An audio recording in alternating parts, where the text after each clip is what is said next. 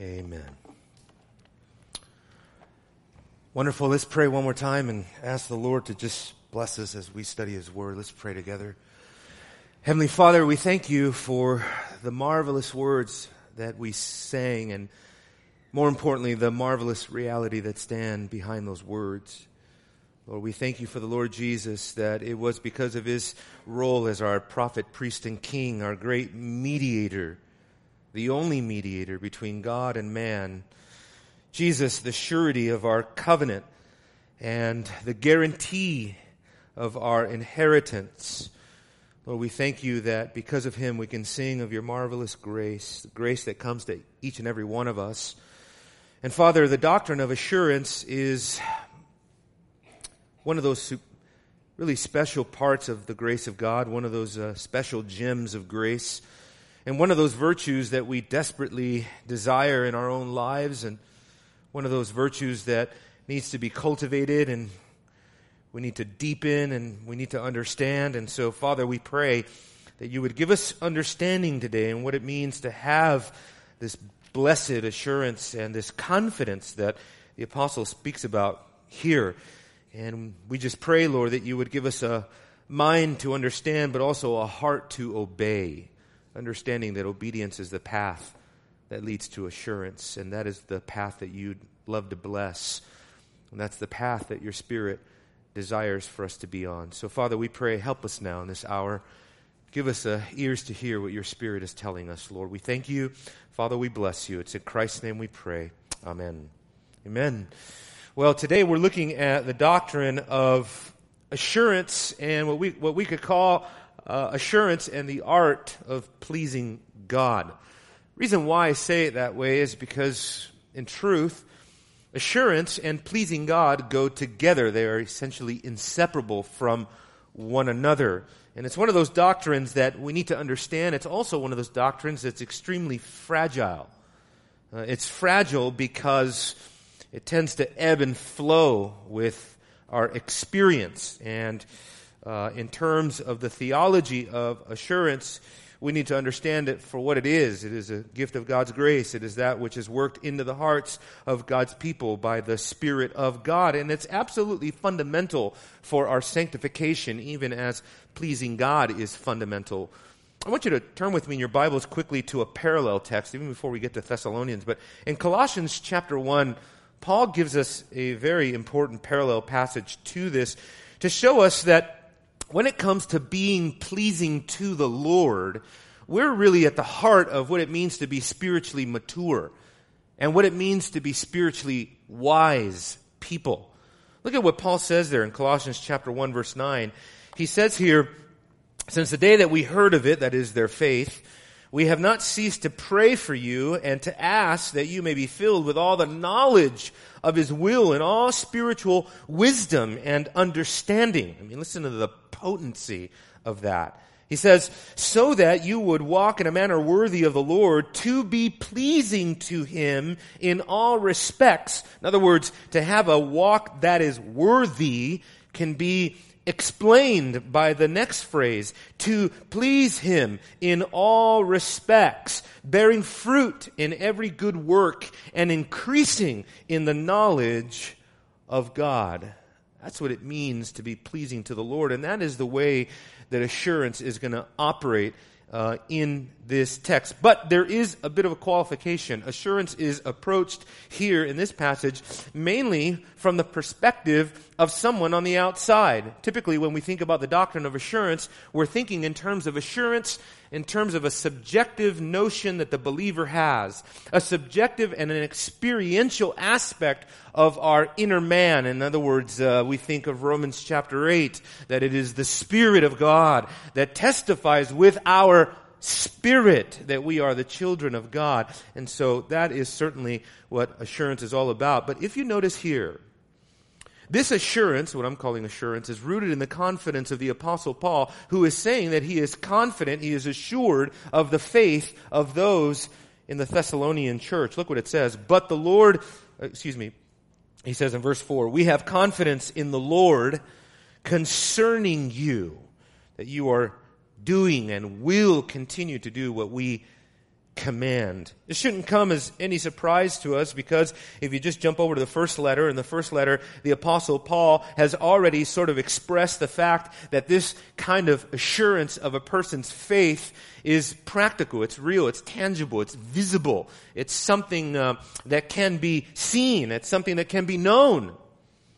For example, in the first letter, chapter 1, verse 4, the apostle Paul there is confident about the election of the church, the fact that they are chosen by God.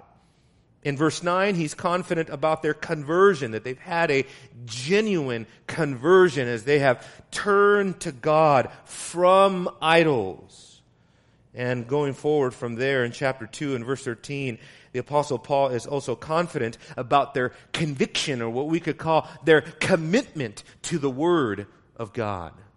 And so, on those many levels, the Apostle Paul has what he says great confidence about them. Matter of fact, the uh, verb that he uses here, peitho, uh, is actually in the perfect tense. We have confidence, meaning perfect tense, meaning that it is a settled issue and it has ongoing results. And that's why he doesn't, you know, walk around as a schizophrenic pastor. You know, are you in? Are you out? Are you in? Are you out? You know, uh, there's a general confidence that Paul can have on the basis of their fruit, on the basis of the evidence that is in their, uh, in their faith. But I want to show you today a couple of things.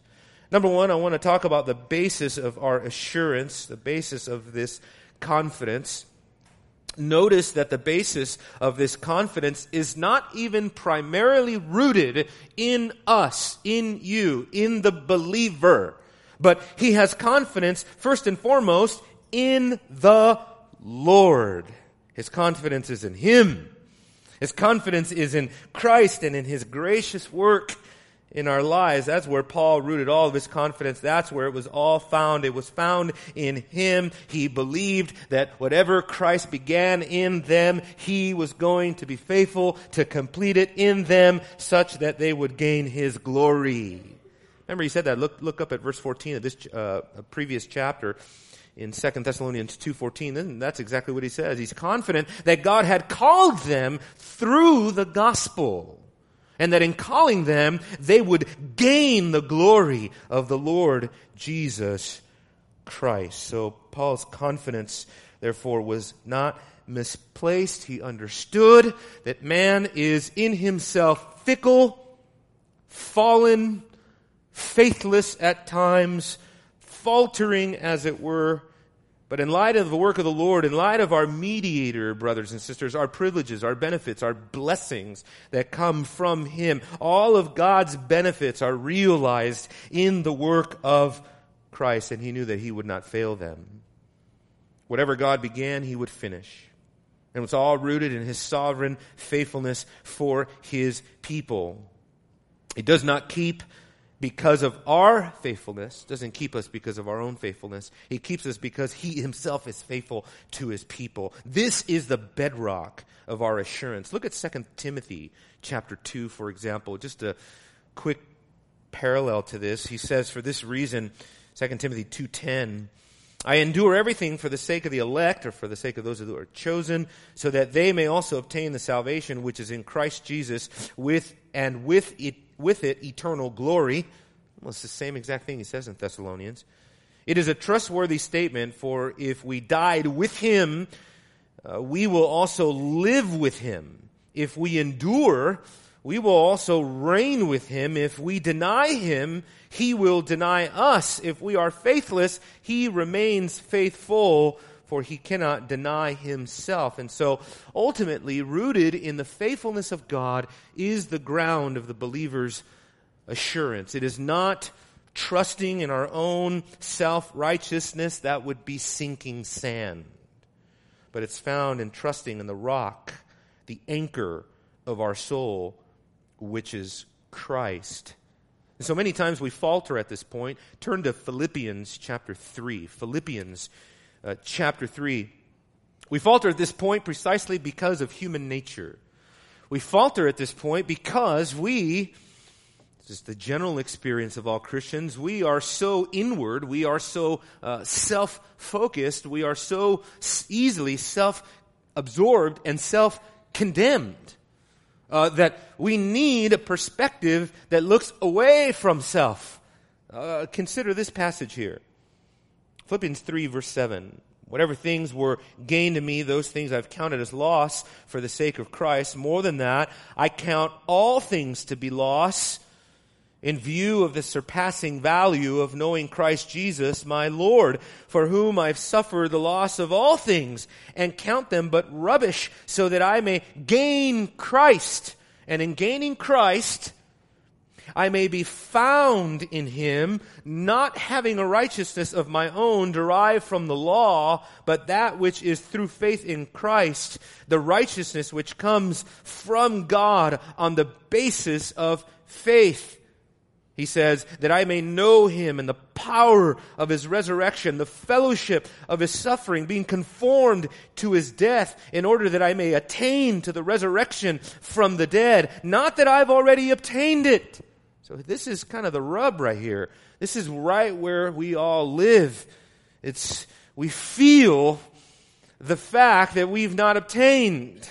We haven't gotten all the way there. We haven't arrived at the at the realization of our reward, our goal. And that's what he's talking about because he says, I haven't already obtained it. I have not become perfect.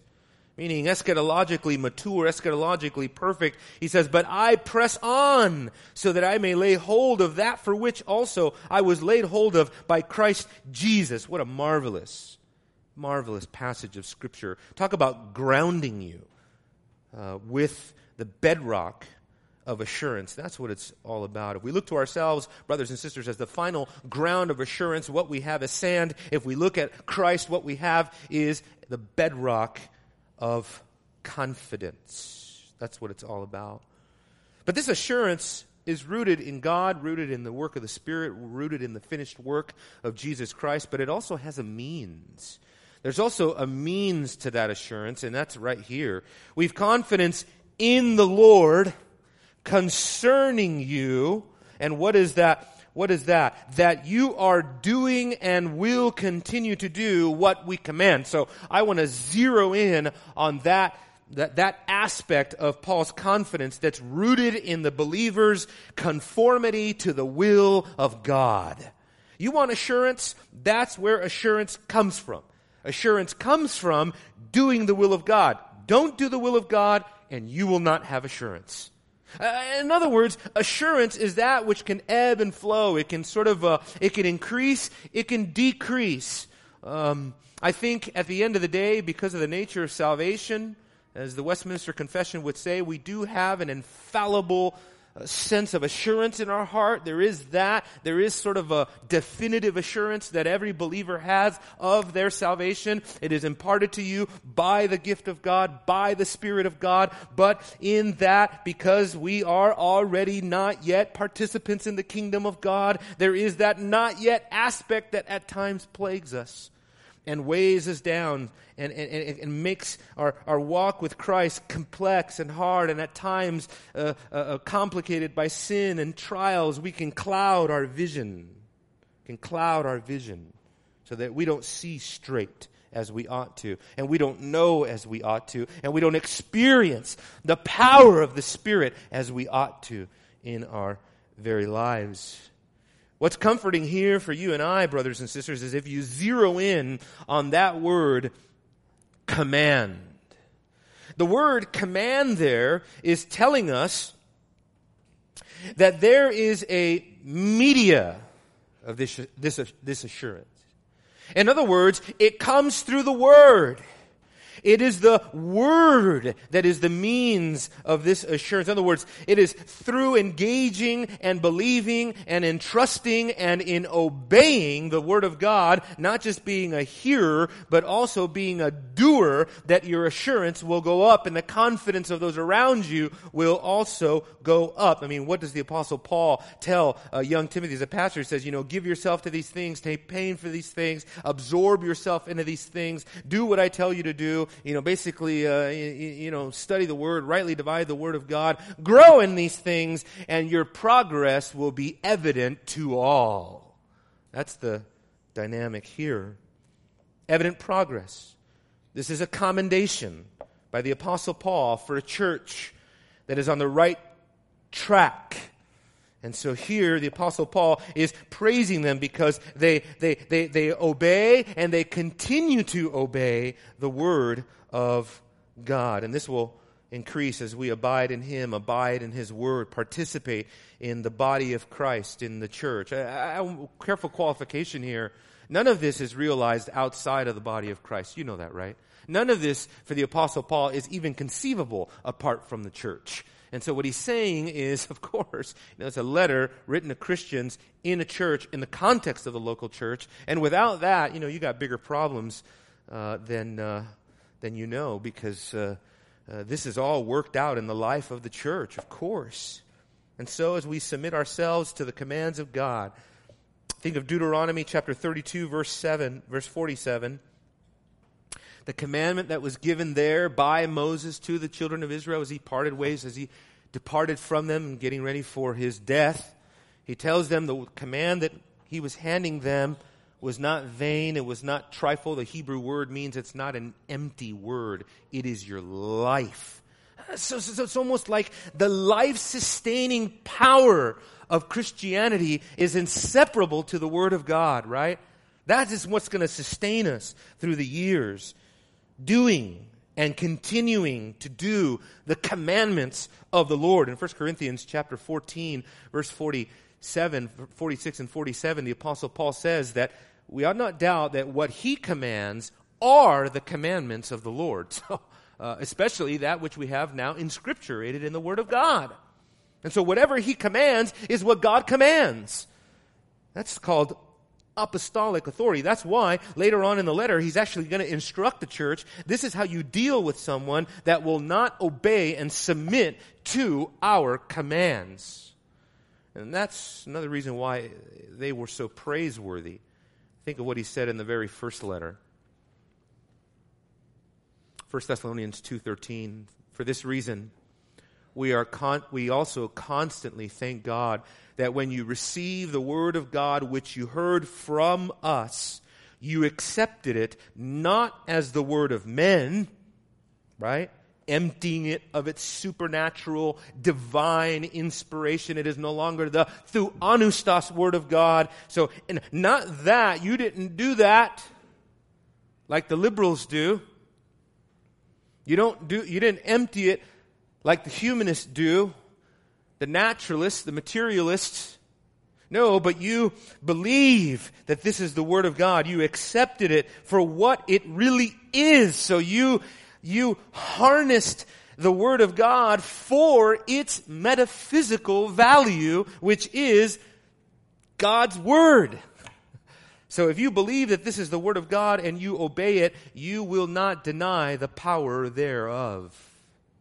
You experience the power thereof. You'll live in the power thereof. Paul was directing them, therefore, to his, in directing him, directing them to his commands. He's simply directing them to his teaching, his preaching, uh, to his doctrine, uh, his instruction. So what that tells us is that the media of Paul's commands is through his letters, through his teaching and preaching, which means that you and I, brothers and sisters, we need to internalize God's word and all the many, all the many forms of media that that comes in, especially uh, uh written and spoken, written and spoken. The level of assurance will increase as we increase both the hearing and the doing of the word of God. And where do we get the word of God? I thank God for uh, Apple uh, iPods. What are they called? Ones you put in your ear?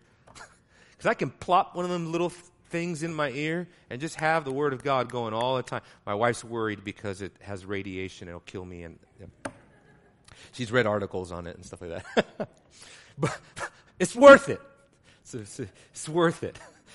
I think, right? Because I'm getting I'm getting edified on my way. Okay, so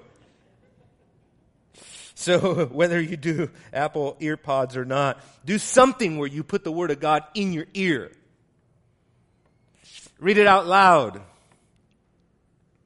Memorize it. I'm uh, thinking about preaching Isaiah next after this. And so I am immersed right now in Hebrew. I've Been listening to Dr. Barrick and going through all the different uh, lessons there on the Hebrew text because I really want to uh, get a better understanding of Hebrew. And so one of the practices that I do is I pick up my Biblia Sacra and I open up the Hebrew text. And not that I know what I'm reading everywhere, but I just read it out loud. Probably sound terrible. Probably a Jewish person would laugh at me and say, that's not how you pronounce that, you know. But I don't care. I need to hear it. I need to see it. I need to read it. I need to memorize it. I need to meditate on it. And so we do this all the time. We hear the word, sermons, teaching, lectures, audio Bibles, whatever. We read it religiously, methodically, regularly, with discernment. We treasure the Word, meaning we meditate on the Word of God. We hide it in our heart. We honor it with our time and we prioritize it into our schedule. If you don't prioritize it, it will not happen. It will not happen if you don't make it a priority. And lastly, we obey it by faith, by a act of principled obedience that rises above our emotional and circumstantial state of mind. Because our obedience to the Word of God is not based on the state of affairs or the state of our mind, but in the state of our souls, which are in Christ. So James tells us the one who looks intently at the perfect law, the law of liberty, which is probably his code for the gospel and abides by it, not having become a forgetful hearer, but an effectual doer, this man will be blessed in what he does. So you want the blessing of God in your life. Don't be forgetful. Here, turn with me in your Bibles, if you would, to Hebrews chapter 4, because this was the fundamental error of the children of Israel in their wilderness wanderings. Essentially, forgetfulness led to fake religion. It was that they had forgotten the word of the Lord. They had forgotten his marvelous deeds and his mighty acts that he performed with an outstretched arm before them. And in forgetting his deeds, forgetting his word, their worship became fake, perfunctory, false, false fire. It was profession, not possession. It was claim, not conviction or confidence. They wouldn't stake their life on it. And Hebrews says, beginning in verse 1 of chapter 4, therefore let us fear. While the promise remains of entering his rest, any one of you may seem to have come short of it. For indeed, we have had good news preached to us, watch this, just as they also, what? had good news, i.e., gospel news, preached to them, but the word they heard did not profit them. Wow. Because it was not united by faith in those who heard.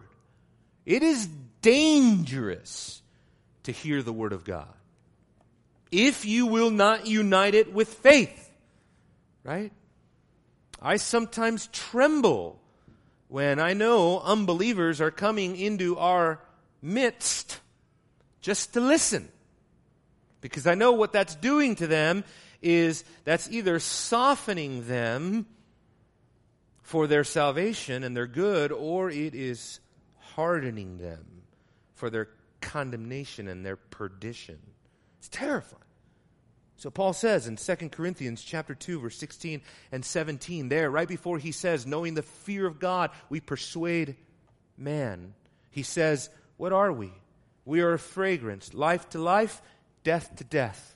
Either we are a stench unto death or we are the very fragrance of life itself. That's because that's what the gospel is. That is what the cross is. It is either folly to you or it is the power of God. There is no in between. You know that. But notice the all important aspect here of this confidence is that the Word of God, the commands of Scripture, be united. They be a, there would be a doing, just to use Paul's language here, that you are doing and you will continue to do. So notice that. Notice the action that's involved here. It's not a one time doing. Oh boy, the Southern Baptists need to learn this lesson. It's not a signing the card. It's not a walking down the aisle. It's not a slipping up of your hand to receive Christ or walking forward. Walking forward, I mean, who came up with that? I mean, can't receive Christ in my chair?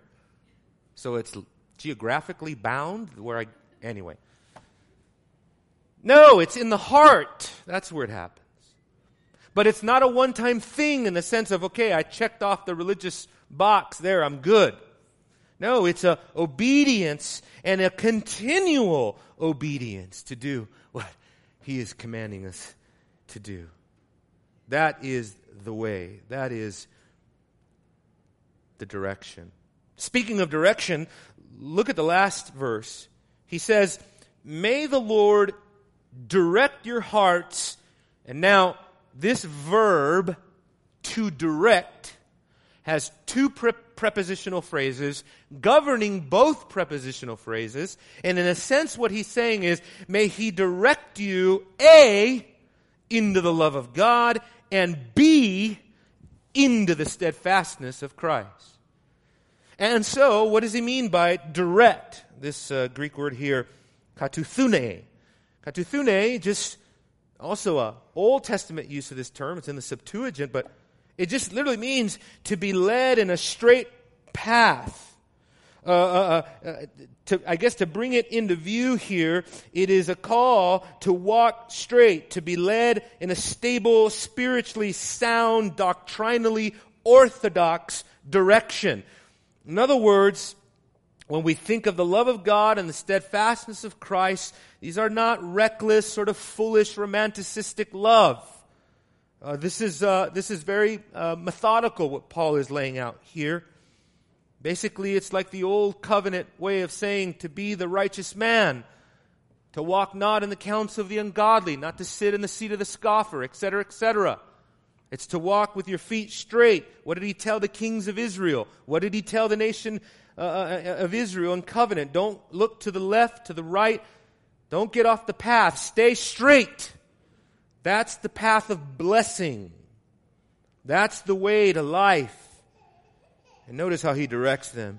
May the Lord, he says, may the Lord direct your hearts. And so interesting, not surprising as we think about a subject like obedience, assurance of faith.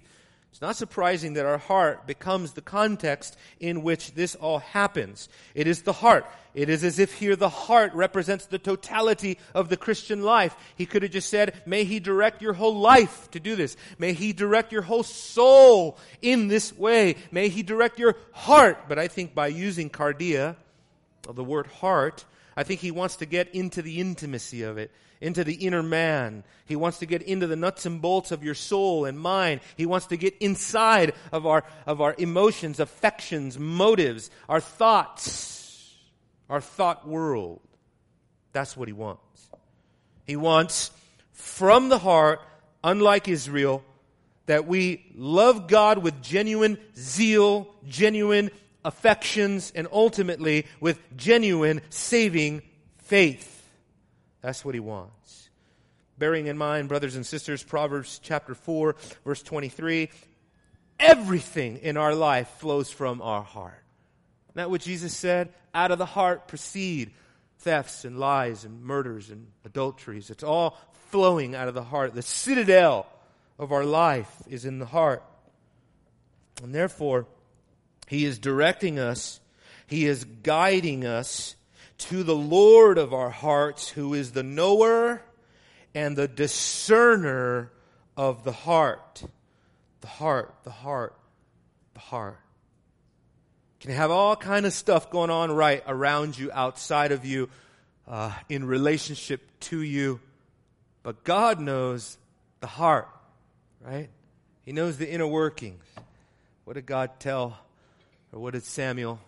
What was his conditions? You know, Man looks at the outside, God looks at the inside, right? Can't escape.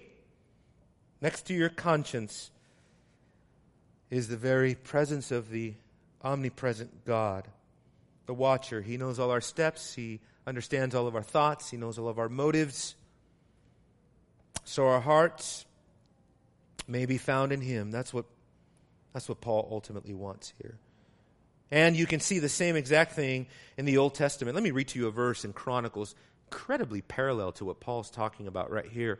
First Chronicles 29, beginning of verse 17. Since I know, oh my God, that you try the heart and delight in uprightness, I, in the integrity of my heart, have willingly offered all these things, David speaking, so that now with joy I have seen your people who are present here make their offerings willingly to you. O Lord. It's like Paul's prayer.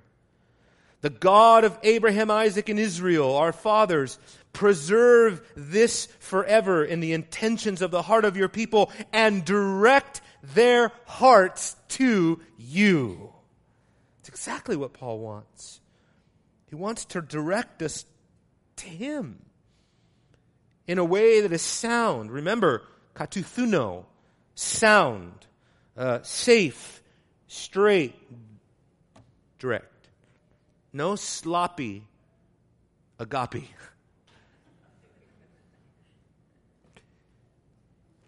yeah. God is a God of order. He is the Holy One of Israel.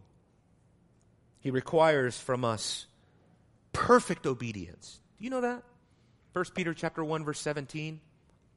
It's not just the Old Testament. Somehow Christians have this false notion that, oh, no, no, it's only under the Old Testament with the law. And that's where God wanted you to be perfect and you had to keep all these rules and regulations. But in the New Testament, you know, God sort of grades on the curve, you know. Where did we get this? And Peter tells us plainly, quoting Leviticus, that God is holy and we ought to be holy like God. And so the standard for holiness and righteousness before our God in the new covenant does not go down. If anything, it goes up. No, not with a bunch of other uh, uh, additional rules and regulations. Not by governing our clothing or our food or our diet, governing our calendars and things like that anymore, necessarily. I say necessarily because there are things like, you know, acts, don't eat, you know, don't drink blood strangled from animals and don't be immodest and don't, you know, things, uh, things like that, the obvious things. But now, you know, God in the law of Christ wants us to see everything through the, com- the commandments of Jesus Christ. That's why Jesus said, Don't say that you love me and you do not obey what I say. Doesn't sound like the standard has gone down at all. What's the last thing here? Last thing I want to pick up here is the concept of the maintenance of assurance, the maintenance of our assurance. And this is maybe the most important thing. Paul looks at these believers, he sees evidence of their faith, and he is confident that God is in them and that God is working among them and they are being pleasing to God. And we can have the same assurance if we understand the nature, the foundation, and the context of the virtue that is set before us here in this final phrase, which is the steadfastness of Christ. Direct them in this way into the love of God. And so when God's love is, is overflowing in our lives, it will overflow back to Him. It will overflow back to one another. And when we do that, simultaneously, we are called to maintain, in a sense, to maintain our souls. Keep yourselves, Jude said, in the love of God. No, that doesn't say save yourself. That's not what he's saying. But he is saying that the progression of your sanctification involves, to use Paul's language, fear and trembling in the working out of your salvation. Notice he didn't say the working for your salvation. Uh-uh. Then, you know, Paul would have undone all of his theology in Romans. I don't think he's going to risk that. So I think he's going to say, work out your salvation in fear and in trembling, which means this is the progressive nature of sanctification. But what of this steadfastness of Christ? What do we make out of this? This word here, hupomone, just literally means to endure, uh, to persevere, uh, to be patient. And so, first, understanding what, it, what the virtue of, of, it, of steadfastness, what, what the virtue is itself. that it's a gift of God, that it's part of the Ordo Salutis, that part of being in a genuine saving relationship with God means that we will persevere, as Jesus said in Matthew 10 22, we will persevere to the end and be saved. And be saved. Turn back one more time with me to Colossians.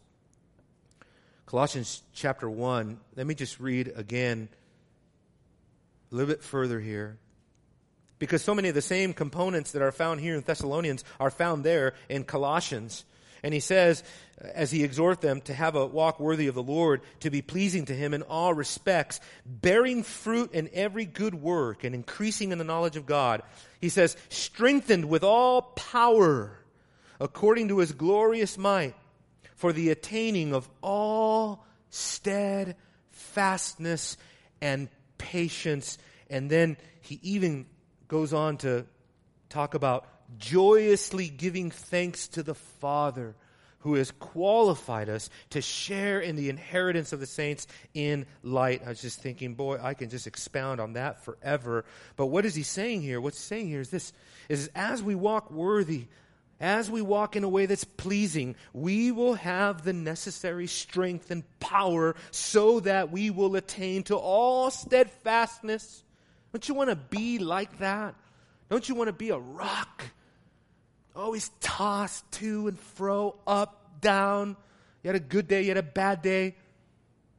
Oh, eh, okay, we live in this present, and we'll get there. We live in this present evil age where we will never achieve, let's say, some sort of spiritual utopia, folks. But at the same time, I think there is a constancy that we can have.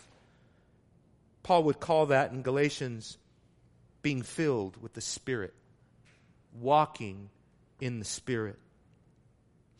That's the nature of the virtue itself, but the foundation of the virtue is also absolutely important. What I would say is that the foundation of this virtue is Christ's example. And I take it from the Greek uh, uh, genitive phrase when he says the steadfastness of Christ. This is important. I didn't want to bog you guys all down with the grammar today, but some of you are going to get mad at me for that. So, man, you see, this is an impossible task. Some of y'all want the grammatical categories, okay? And the, the grammatical category here is sort of important because uh, both in the phrase the love of God and the steadfastness of Christ, these are either subjective or objective genitives. What does that mean? Does it affect the meaning? Yeah, in a sense it does. Because uh, on the one hand, uh, what Paul could be saying uh, in terms, let's just look at the, the, the, phrase, the love of God. May he direct your hearts into the love of God, i.e., the love that God has for you. That's a, that, that would be more of like a, uh, of a subjective uh, notion, the, the love that flows from God to us, or the love that we have for God so that God becomes the object of our love. Is that what he's talking about? What, what, what about the steadfastness of Christ? Is this the steadfastness that came from Christ, that was exhibited by Christ, or is this the steadfastness that is given by Christ? Oh, come and see me after the sermon if you know. No, I, I, I think I know. And what grammars have actually uh, concluded with phrases like this is that what we're looking at here is what's called a comprehensive genitive or a plenary genitive, which is a genitive that means both. In other words, why settle? Both are implied. But here, I want to focus on this last phrase. I want to focus more on Christ's example of perseverance because the virtue of perseverance is rooted in the very steadfastness of Christ, i.e., the steadfastness that Christ himself exhibited, that he possessed, that he modeled for us. Turn with me to 1 Peter chapter 2. 1 Peter chapter 2. Peter lays this out beautifully, capitalizes on this very thing. Beginning in verse 20, 1 Peter 2, what credit is it there if when you sin and are harshly treated, you endure, there's the word, with patience? In other words, what he's saying is if you are being beaten for your own foolishness, don't say, oh, poor me, I'm being persecuted. what he's saying is don't be foolish, right? If you're, suffering for your own sin, that, that's on you. Don't say, oh, woe is me, I'm so pious, I suffer in this world. No, no, no, no, no. Doesn't work like that. He says, but if When you do what is right and suffer for it, you patiently endure it. This finds favor with God. For, that's a very important uh, court, uh, conjunction. You have been called for this purpose, i.e., to suffer patiently in this way. Stop trying to get away from it. Stop writing books, Christians, that talk about how to alleviate all suffering from the Christian life so as to have your best life now. That is a over-realized eschatology. Uh-uh. By the decree of God, we have been appointed to suffer in this life. And we're going to suffer. We're going to suffer persecution. We're going to suffer ridicule. Jesus said, Oh, how blessed are you when men revile you, speak all manner of evil against you falsely for my sake. How blessed are you. And, and, and I think that's what he's talking about here. We've been called for this purpose since Christ also suffered for you, leaving you an example for you to follow in his steps. He committed no sin that's our very first temptation right there. When we suffer, the very first temptation is to sin. And so Job, Job's wife, curse God and die. Just call it a day, religiously speaking. What you keeping up all this religion for? What you striving for all this holiness for? Are you going against the current all the time? Fighting against the current of the world? Is it really worth it? After all, just look what God allows in your life suffering, sickness, persecution, loss of life, loss of children. I was marveling at my daughter the other day, just looking at just how cute and beautiful and smart and scary smart sometimes, and and uh, and just how God made her fearfully and wonderfully. And I thought, you know, I don't know what kind of metal I'm made out of. There was a period of time where Martin Luther lost a child like every other year. Stop. Incredible. Matter of fact, Piper says there was a year in Luther's life where, at the death of one of his children, he preached more that year than any other year. I thought, man, that dude was made out of some strange metal.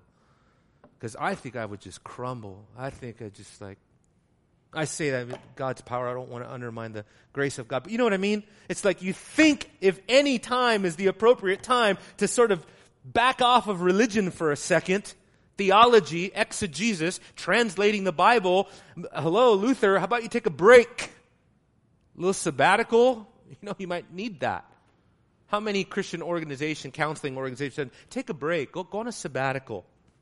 and just go retreat. Luther's like, no, I, am preaching more this year than ever. Wow. Now, remarkable. Why? Because this is following in his steps. This is being realistic. That we live in a present evil age, and that's my last point. My last point is this, that even as Christ suffered, even as he committed no sin in the midst of his suffering, even though no deceit, obviously it says no deceit found in his mouth, while being reviled, he did not revile in return. No vengeful spirit, no revengeful spirit. He resigned himself to the sovereignty of God and was content to do so, to commit it to him.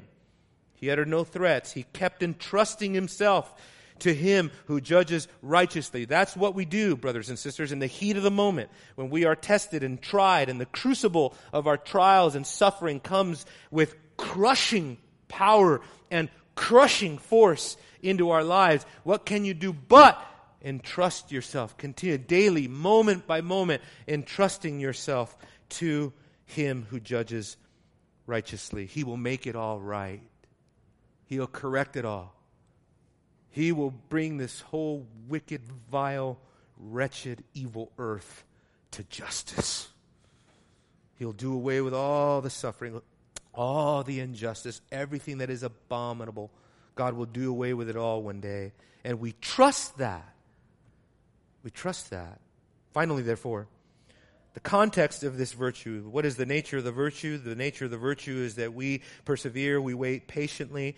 The nature of the virtue is that this is the language of endurance. The foundation of the virtue is that Christ himself is our example in how we are to persevere. His steadfastness becomes our steadfastness. And finally, the context of this virtue is that we suffer and we go through trials in this present evil age. And so I can think of no better place to finish here than to take you to Hebrews chapter 12 and to remind you that in this life, you are going to feel the weight of the burdensome age in which we live, the fallen age.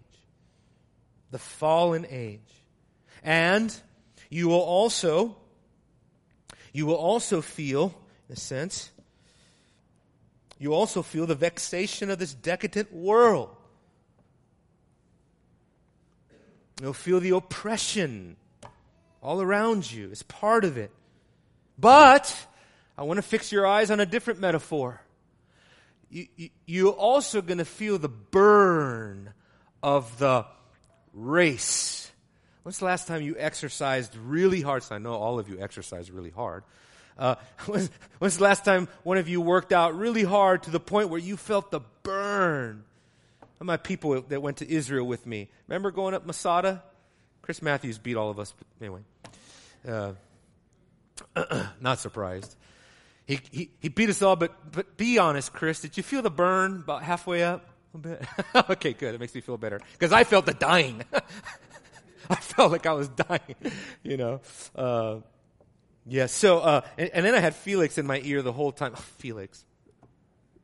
I had Felix next to me telling me, come on, man, a little bit ago, a little, little, little bit. I'm, I'm thinking, be quiet.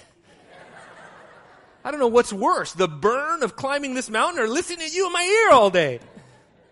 No, I love, I love Brother Felix. And, and we made it, right, Felix? actually, when we got to the top of the mountain, Felix was ready to die on me, and I actually felt okay. So he encouraged me. Thank you, brother. You, you took the lower road. You were the encourager. I received the encouragement all the way up. Life is a race. The Christian life is likened unto a race because in a race it takes endurance. That's what we're talking about here. Perseverance. And it takes a willingness to go through the burn, the burn of it all. When it gets hot and heavy and you don't think you got one last lap, one last rep, one last step to climb, you are told to climb a little bit more. Just go a little further. Okay. Therefore, since we have so great a cloud of witnesses surrounding us, ah, how about that for you in the Kline group? Kline's theology of the eminence of heaven all around us. We have uh, witnesses all around us. Let us also lay aside every encumbrance that is non sinful hindrances to the Christian life. And there are many, many, many non sinful hindrances to the Christian life. And those are areas that we may have to just commit to you, identify those, figure those out for yourself, pray about those, ask yourself, is this excellent? Is this worthy? Is this praiseworthy? And just lay that before God in your heart. And then you also lay aside the sin that so easily entangles us. And so that is sin, obviously. The greatest hindrance to the Christian life is sin. And by laying aside hindrances and sins, we will be the better for it because we can run with endurance the race that is set before us like Jesus.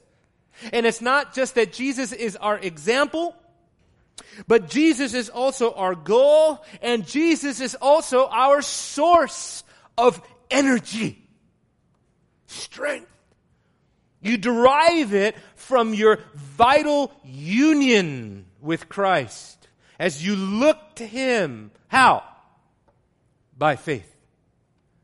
May not look like a red ribbon at the end of a race, but He's there, more there than the ribbon. He's there. In a sense, He is the, and, and, and as you look to Him, you draw strength to keep running That's the dynamic. That's the way that it works. Why? Because as we fix our eyes on Jesus, we realize that we are gazing upon the author and the perfecter of our faith, who for the joy that was set before him endured the cross, despising the shame. And we will despise the shame of our own crosses, our own trials and suffering. And he has sat down at the right hand of the throne of God. Oh man, I tell you what. For consider him who endured such hostility by sinners against himself, so that you will not grow weary and lose heart. Obviously, the book of Hebrews is speaking to a very particular issue, and that is in Hebrews chapter 10, beginning verse 35. And that is the fact that these Hebrews were being uh, they were being radically persecuted. They were being arrested. They were being beaten and uh, apparently, in some form or fashion, they were actually being paraded in public as public spectacles to be made fun of. Okay? Something like what, what happened to Christians in ancient Rome when they were taken into the, uh, the, the Colosseums and paraded out there for everyone to see before they were fed to the lions or burned at the stake. Something like that. And the book of Hebrews is saying, don't lose sight of your reward. Don't lose sight of your reward. Fix your eyes on Jesus. Stay focused. You're almost there. And so, brothers and sisters, I know this is the deepest the- theological word that I'm going to tell you today, but you're almost there. Stay focused. Near than when you first believed. You are nearer. You are closer to the eschaton. You are closer to the finish line. You're closer to the reward. And then who knows? Because Jesus said, I am coming quickly, and my reward is he might beat us to the end. he might actually intrude before we uh, ascend to him, right? Let's pray that happens. That would be glorious, wouldn't it? Might get a little crazy on planet Earth for a while, but that's all right. We'll make it. We're, we're the church. We'll persevere.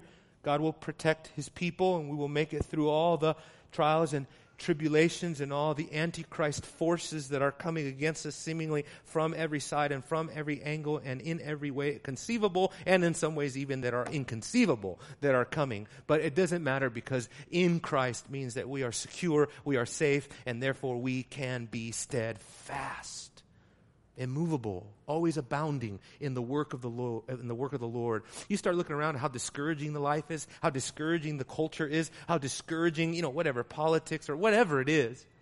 You can get very discouraged, but we do we don't lose heart when our eyes are fixed on him. Yeah. Father, help us therefore to understand the eyes of faith. Help us therefore to understand what it means to, in the privacy of our heart, to treasure your word on the one hand, and on the other hand, to treasure you. And Lord, we pray that you would use your word to strengthen us. We want to be commendable like the Thessalonians. We want to have the same commendation that Paul gave to this church that he was confident about them because they are doing and they're going to continue to do the will of God and they are being guided to the love of God and they are being guided to the endurance of Jesus Christ. That's what we want.